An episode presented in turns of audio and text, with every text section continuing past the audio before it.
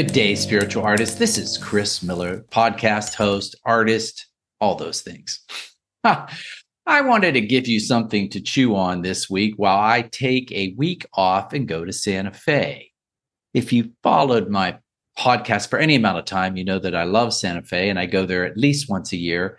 And it was kind of pivotal for me in this whole transfer into writing a book and learning the path of a spiritual artist was going to Santa Fe and being alone for a week.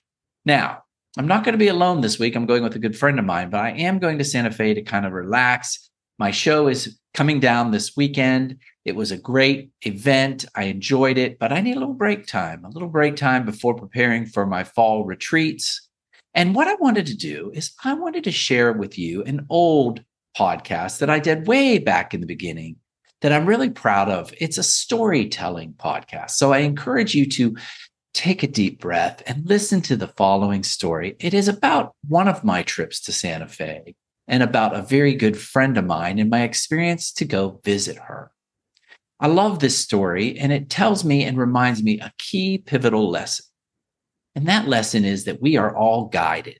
We are all guided through our creative intelligence and who we are and through a greater power. And so while I'm gone for this week, I thought you might want to enjoy this release of a drive through Santa Fe. So enjoy this re-release. And if you're watching this on YouTube, you're going to realize that I recorded this long before I started doing YouTube. So I'm going to insert on YouTube pictures of my trips to Santa Fe for your enjoyment, showing the beautiful sunrise, the beautiful sunset, and all that comes in between. So enjoy. And stay tuned and follow the Spiritual Artist Podcast on YouTube or on your favorite podcast player. Talk to you soon and have a great day. Remember, you are a spiritual artist.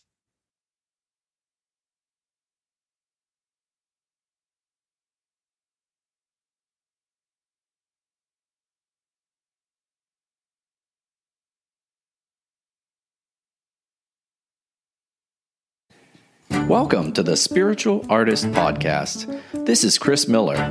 I invite you to join me as I interview artists from a variety of disciplines. We'll share powerful stories and lessons learned while making their art.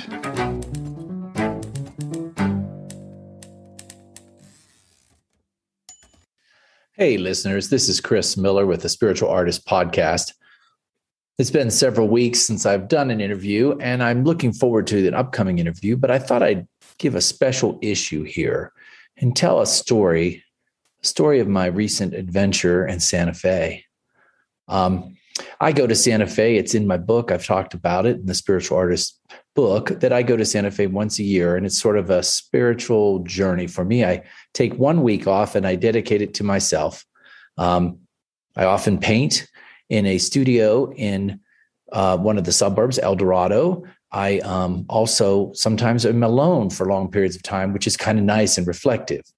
This year, I joined two other painters, and we had a blast and talked and spent the week together painting and sharing and exploring the creative process. But in this last day, my co-painters went home early, and so I had a day of silence, a day to be by myself. And what a day it was. So long story short, when I started this spiritual journey, it was through coming to Santa Fe and taking classes from Virginia Cobb. She lives up north of where I am right now, off of 14. And her studio is beautiful. And she had a neighbor there that I befriended many, many years ago because we had a spiritual connection. She's the type of person we would share stories with, talk about Abraham Hicks and Eckhart Tolle and you name it, any spiritual leader we would chat about. An older woman, dear and sweet friend of mine, also an artist, very well trained artist. Well, I decided that she is an older woman and she has been struggling with health issues the last 2 years. And with COVID, she's been rather shut in. So I thought I'm going to take my car and I'm going to drive up this beautiful drive through the Galisteo Canyon. I can't even explain how beautiful it is, but I will try shortly. And I'm going to go visit her. So intent in mind, I went down to the city of Santa Fe. I went to Trader Joe's and first thing this morning, bought some flowers for her and just some edibles that would treat her, being that she's shut in and relied so much on people delivering groceries. Now, let me draw a picture for you a little bit about how secluded some of these areas are of Santa Fe. Several years ago, I forgot to bring my phone with me, believe it or not. And I would take this drive on this long, quiet road. And it was very, very frightening because I did not have a phone to guide me, to tell me which way to turn. And this is one of those places where gravel paths and sunflowers dot the side of the road and signs are rather hidden often. And so it was really rather scary at the time. This was probably 8 years ago, and very frightening experience. And when my phone did finally arrive, I clutched it to my chest, knowing that, yes, I was in control once again. Well, strange things come back to us in life, and we are forced to learn lessons. And so today, after I drove into the city and bought these things for Trader Joe's, I came back to my home base and decided to take the drive up to see my friend Carolyn. Little did I notice suddenly that there was a low tire. One of the tire lights was coming on the car. Instant panic, going from a place of calm certitude, knowing that everything is working out to me, to suddenly, this is a place where there aren't very many gas stations. There aren't service stations every few blocks. You don't have the reliability of Uber. There, you are isolated. And panic quickly swelled up in me. I wanted to see my friend. I was committed to seeing Carolyn. Hadn't seen her in 2 years with COVID. I wanted to greet her and make her feel loved. And at the same time, I was looking at this car with a low tire. So I drove to the closest gas station, which, by the way, is never very close, downtown, down near this local area in El Dorado. Pulled in, their pump is broken. The air does not work. So I look at my back right tire and I can see that it's obviously pretty low. And I decide, should I change it? Should I put the emergency tire on right now? Should I risk it and drive this long 30-minute drive up through the mountains of this secluded pass where there's very little sidewalks? There's nowhere to stop. I looked in the back. I saw that there was a jack and I could change it, but I decided I can do it. I can make it up there. I called Carolyn and she told me there's a gas station right up past her house on the peak of the hill. I thought, okay, I'll drive up to that gas station. Well, this trip, let me explain to you, I think it's one of the most beautiful pieces of road ever. It is dotted with sage and brush and cedar, and there's huge mountains on each side of you, huge mountains. And the road is narrow and winds through, and it's a smoothly paved road. But boy, you get off of that pavement, you are in a ditch. So it's a beautiful, secluded area. There's yellow flowers blooming along the side of the road. The sun is dead center up in the sky. And my light is on in the car saying, warning, warning, tire pressure low. Well, a trip that is usually full of spiritual wonder and relaxation was rather actually tense for me. And let me explain to you. Second thing about this, interesting about Santa Fe, is the signal, the cell phone signals. They come out, they go in. So while I'm driving up this road, my cell phone starts going in and out. And the nice navigator with his British voice is no longer telling me to turn right at the light by the sunflower. And suddenly I have to remember where I'm going to get all the way up this hill. Now, good thing I've done this path and this journey many times. I knew where to go. But I found myself really focusing on the car and fearing the car and talking myself down with yoga practices and breath work and not really enjoying the sights. It was rough, but I get up to the top of the hill. I pass Carolyn's entrance and I go forward to the gas station, go inside, and there's a guy behind the counter. And I ask him, where is your air pump? Guess what? He doesn't have one. It broke during COVID. Oh, I say, okay, where's the next one? Oh, 5 miles down the road, further away. There's one. Go down there. So I go out into my car. I look once again at my tire, nervous, get in the car and begin driving down the road to the next gas station. So I get down to the next gas station and I pull up, and there is, sure enough, an air pump with a credit card receiver. And I pump the air in, and it's working. Can you believe it? It's working. And the tire pumps up. But I don't know, is it really, does it have a leak?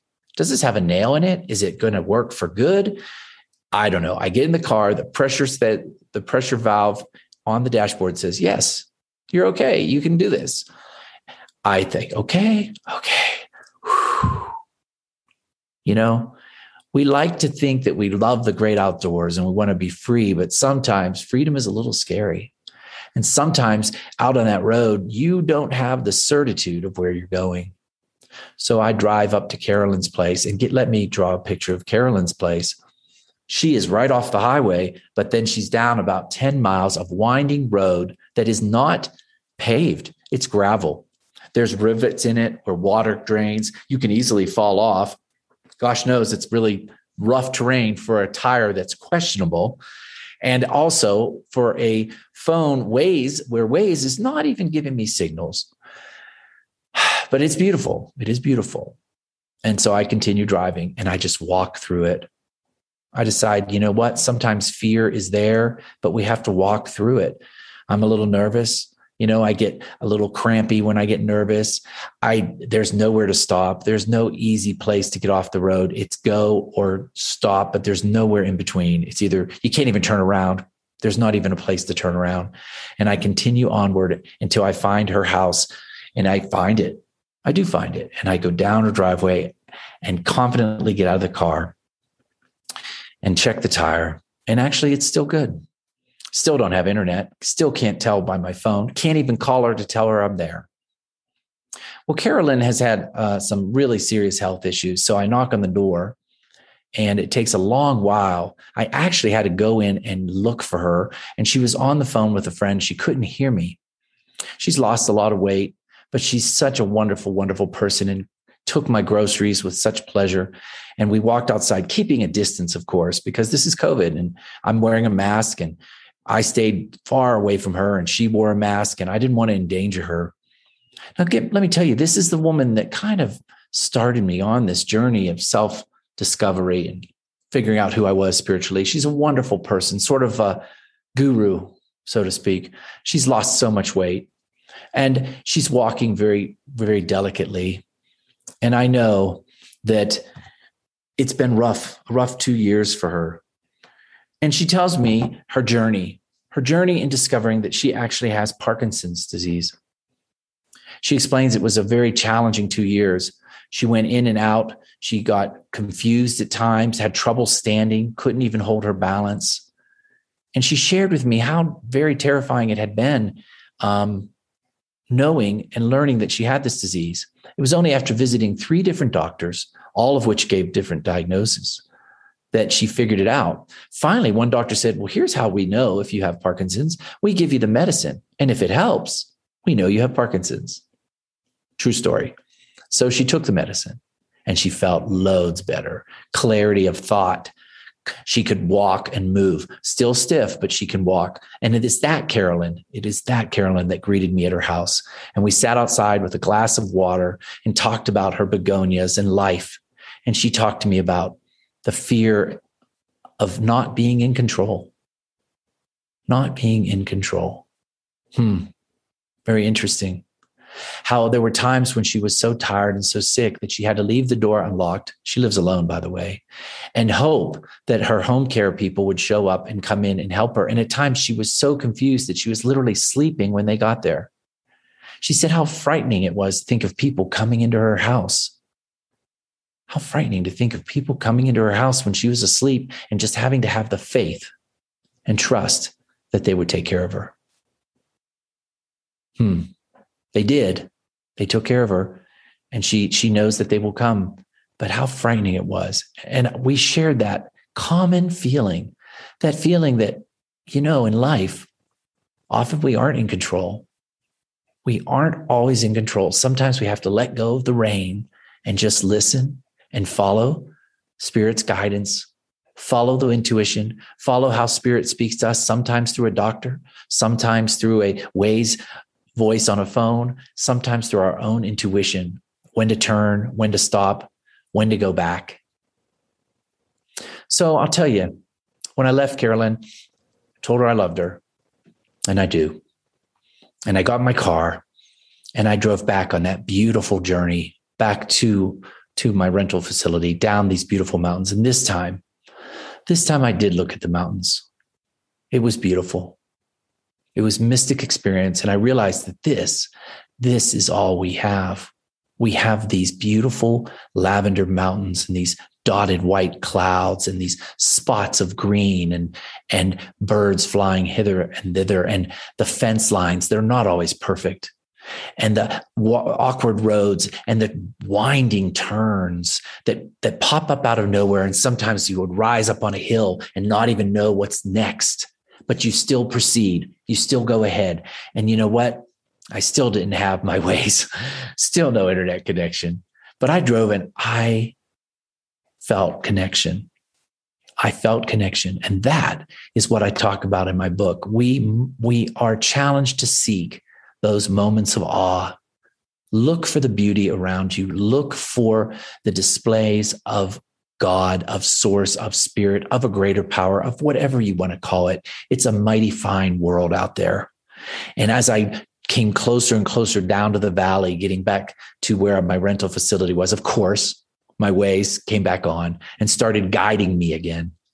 But I knew, I kind of felt a sense of resiliency that I had actually gone for a while without any guidance, or at least with what I thought was no guidance.